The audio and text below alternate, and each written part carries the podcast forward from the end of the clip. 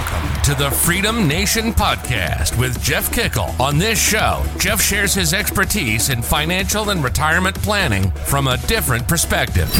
Planning for your Freedom Day, which is the first day that you wake up and have enough income or assets and do not have to go to work that day. Learn how to calculate what you need, how to generate income sources, and listen to interviews from others who've done it themselves. Get ready to experience your own Freedom Day.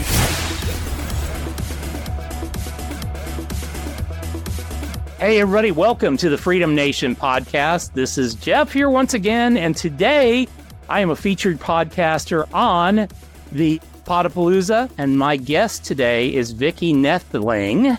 Vicki is a speaker trainer and has a really interesting background. So, Vicki, welcome to the show today.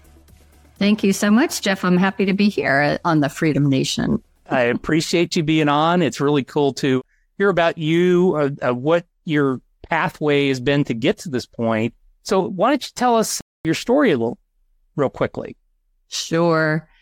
So, I have been a it, exposed to corporate for over 40 years. Okay. And I worked for an accounting firm. I worked for a fast food, food chain corporate office. And I also worked for a very large transportation company for 27 years and retired from there. Mm-hmm. And during that time, I was exposed to a lot of people who were not great speakers. And also, I had some great leaders and managers, supervisors, and not so great. So when I retired and had spent a couple years going on vacation and to the mm-hmm. pool and playing with my grandkids, I decided I needed to do something to make a difference. That is, you awesome. know. And so I started my speaker trainer and coaching business. And uh, shortly thereafter, I started my podcast, the Find Your Leadership Confidence podcast, and have been enjoying this life so much and it's the podcasting, I think, was a great add on to being able to really connect with people.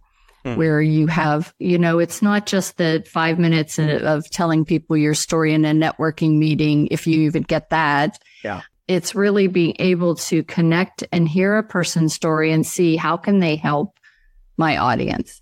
And I feel not so much an influencer as a connector. Okay. I want to be able to have you not feel isolated as an entrepreneur, be able to reach out to people that can solve problems that you might have or hear things that you think, oh my God, I didn't even know I had that issue. Mm-hmm. and now this person can help me. So that's a little bit about who I am and what I do. So let's talk a little bit about, I mean, that's really kind of two dissimilar path. I mean, sort of similar, but dissimilar paths. So from the the speaking perspective, you know, what do you see? And and I I can relate to having spent many years in the corporate world. What do you see are some of the biggest challenges people have when it comes to speaking and getting yeah. their message across? So just like you said a moment ago, there really are two different aspects. Whenever I talk about speaking, it's speaking in person or speaking in this virtual world. Mm. And what we learned, you know, COVID was brought blessings as well as horrible things.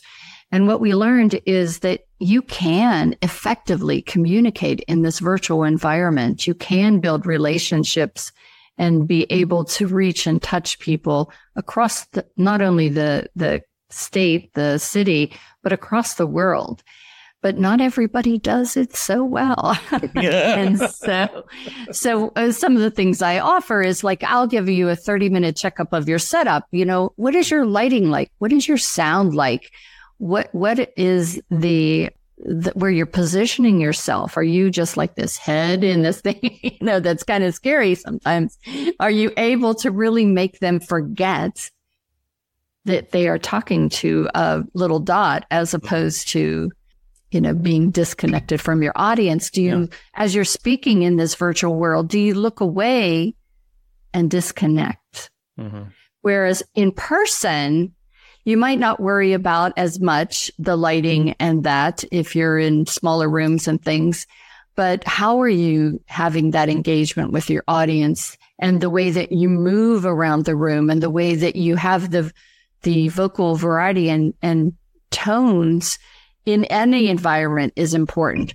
But whenever you're in person, you want to maybe be, I always say it's like acting where you have to be bigger and bolder and mm-hmm. brighter to make it really reach the people in the back of the room as much as the people in the front of the room. Well, and so I, I, would are, say, yeah, I'd even say on on Zoom or or on virtual, you almost have to be much more animated because oh, yeah. come across almost very morose if you don't go just over the top. Yeah, and and it's really as a speaker, a trainer, a, a facilitator you have to remember that the best way to engage and captivate is take them on that roller coaster ride. So you don't want to have that mo- monotone and you don't also want to be way up here the whole time because that can be annoying. Yeah. And you don't want to be so soft and so quiet because that could put them to sleep. So it is taking them on that roller coaster ride.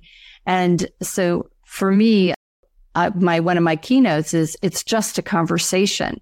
Mm-hmm. All these years that I've been working with people, I found that when you forget that it's a speech, a pitch, or any kind of presentation, and you try to have a conversation, conversation is natural. It's authentic.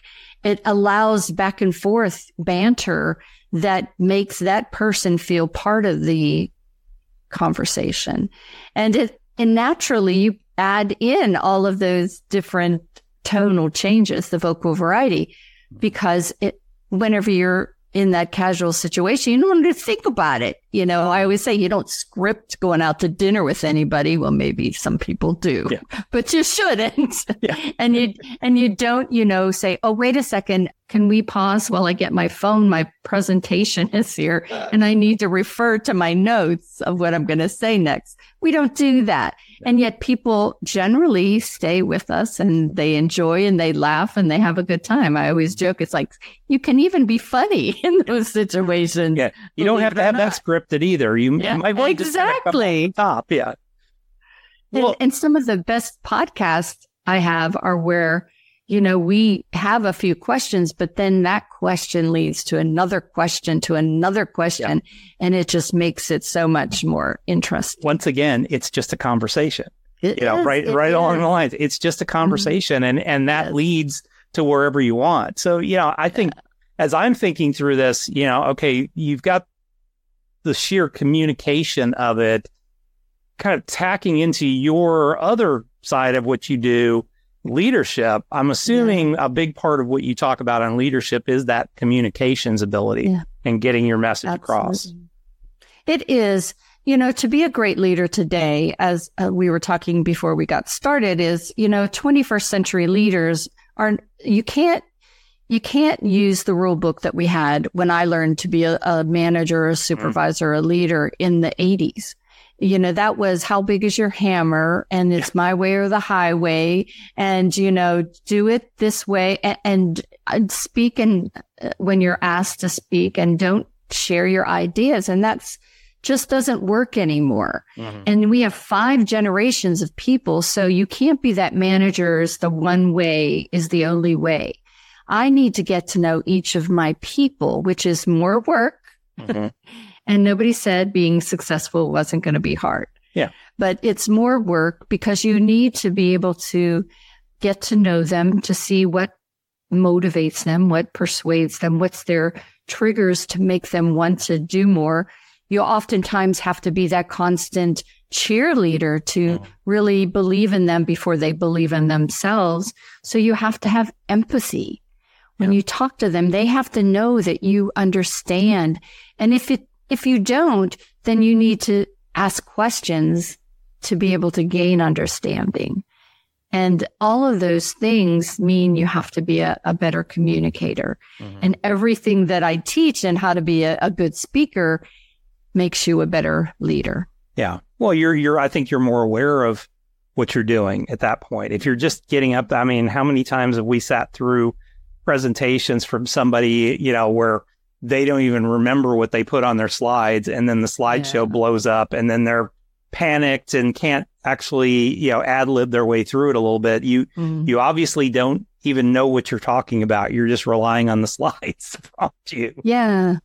And and that's really important too. I think one of the things I also train is that whenever you do um, a presentation or a speech, it's it's better to ask be you know come a, a, little early and ask some questions of your audience Mm. because there have been times when I go to speak to somebody and I see that what they needed to hear wasn't what I was going to say, Hmm.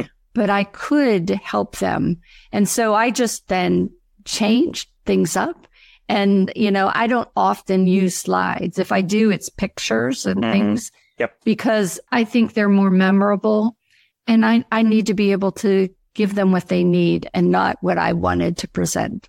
One of my one of my mentors in the in the speaking world was probably one of the best speakers I've ever seen. He was inside corporate of all things. You know, he didn't really work outside of that. And he used to he would when he would train us to go and speak like for community events, Mm-hmm. he, he would basically say, okay, give me your presentation. Now cut the slides in half. Now cut the slides in half again.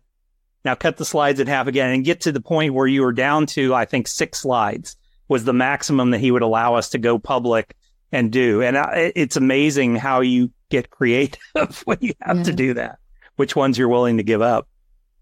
Yeah. And a lot of times slides, unless you purposely make them interactive, which I Mhm. try to do, uh, but they keep you from really asking questions Yeah. or really um, being able to be engaging with the audience. And so if you just talk at people, and this is true in conversations too, Yeah. if you just talk at them, then they're not going to remember what you said because they didn't connect Mm-hmm. what they feel, what they see, what they hear with what you said. And so there, that back and forth is actually really making this conversation, this talk memorable. That's- and so, you know, it's, and that also by asking questions gives you guidance in what they need to hear next. Because as I said, what, what you had to say next may not be even on your script mm-hmm. of what they need to hear. That's brilliant. Well, let's now transition to the fast five questions. All right, first question. You wake up in the morning, 500 and- and your business is gone. You have 500 Mhm. bucks in your pocket, a laptop computer, a place to live, and food and clothing. What are you going to do first? So I have a lot of skills. And Mhm. so I, and I have been in that situation. So what I'm going to do is just put myself out there. I can do, put out a webinar that offers free something that can lead to having them being a coaching. I can offer my skills as a project lead. I can offer my skills as teaching them how to do great podcasts.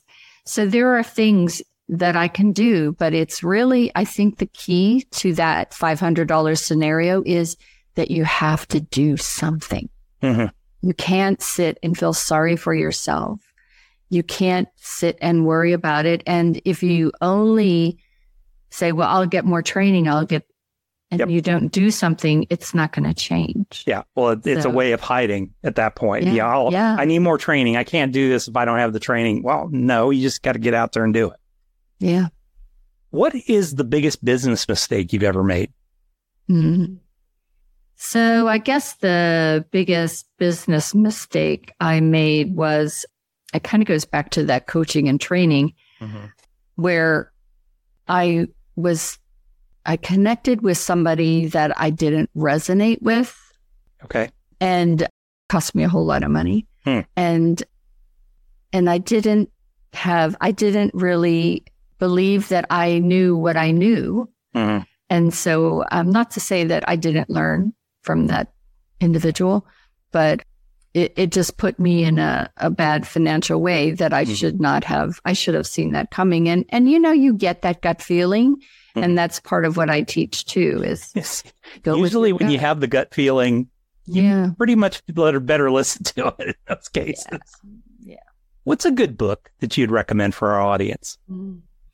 So one of my favorite books, I have a couple, but because I also recommend you read 10 pages of good book every day. Nice. But The Slight Edge is one of the books by Jeff Olson that just talks about how everything you do, those small wins, really mm-hmm. compound over time to get to your big goals. And I think a lot of times that keep things that keep us stuck is that we're trying to do big, audacious goals.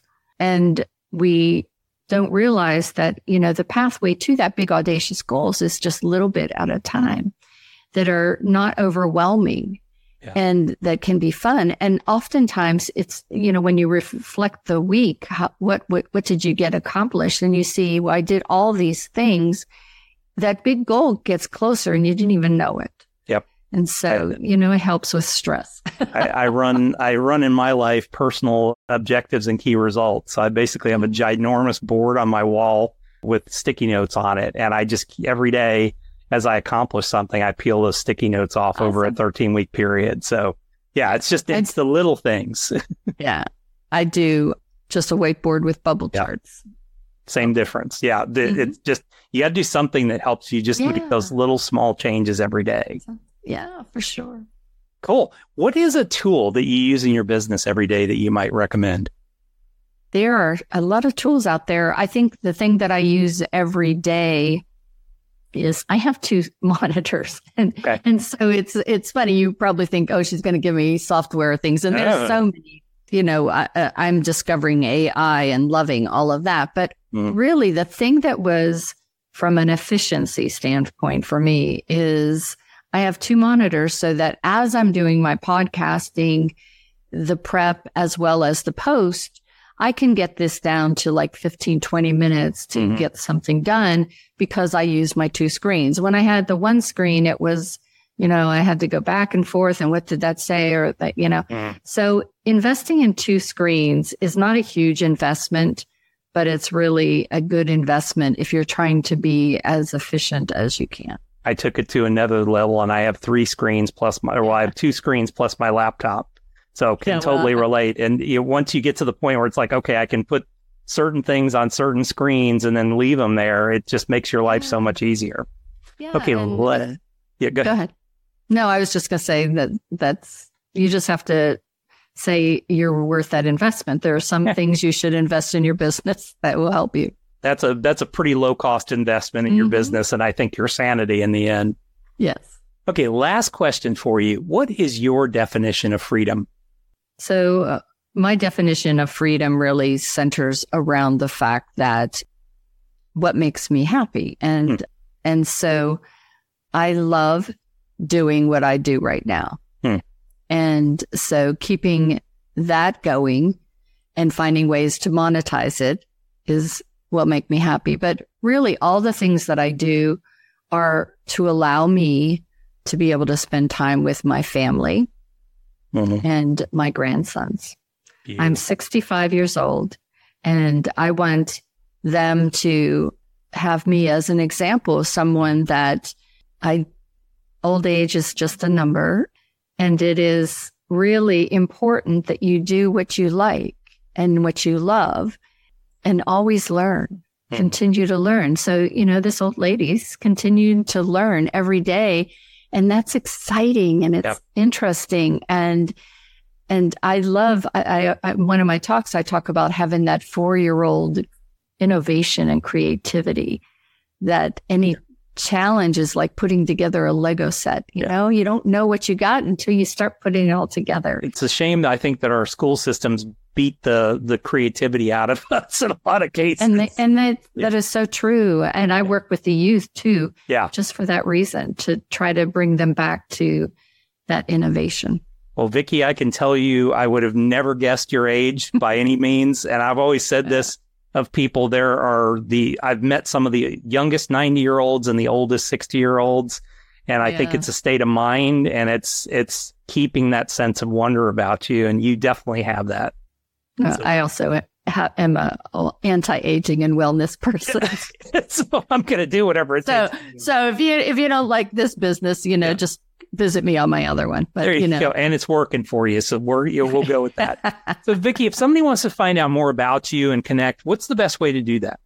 So I send everyone to right now to my findyourleadership.com website. Okay. In a about a month, I'll have an app which is under my name, Vicki Noethling, and you can connect with me and do all kinds of fun things on my app. I but right know. now, you can just go. The website works. Yes, it looks great. Awesome. We'll include that in the show notes. So, Vicki, thank you very much for being on the show today. I appreciate it. Thank you for having me. It's been a great pleasure. And I love talking about freedom. I love it too. So, folks, if you enjoyed this, make it a point to share Vicki's story with somebody in your world that could use that. And take a chance, say, hey, let's subscribe to the channel wherever you're listening or watching this at make sure you subscribe to the channel and hit that little like button so that we know that you're out there.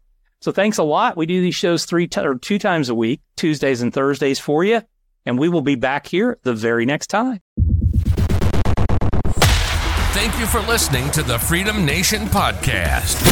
You can find us on Apple Podcasts and all the major channels. Wherever you're listening, please subscribe to the channel and leave a rating and review. If you have friends and family that could benefit from their own Freedom Day, please share with them. Finally, join Freedom Nation by following us on Facebook, Instagram, and Twitter.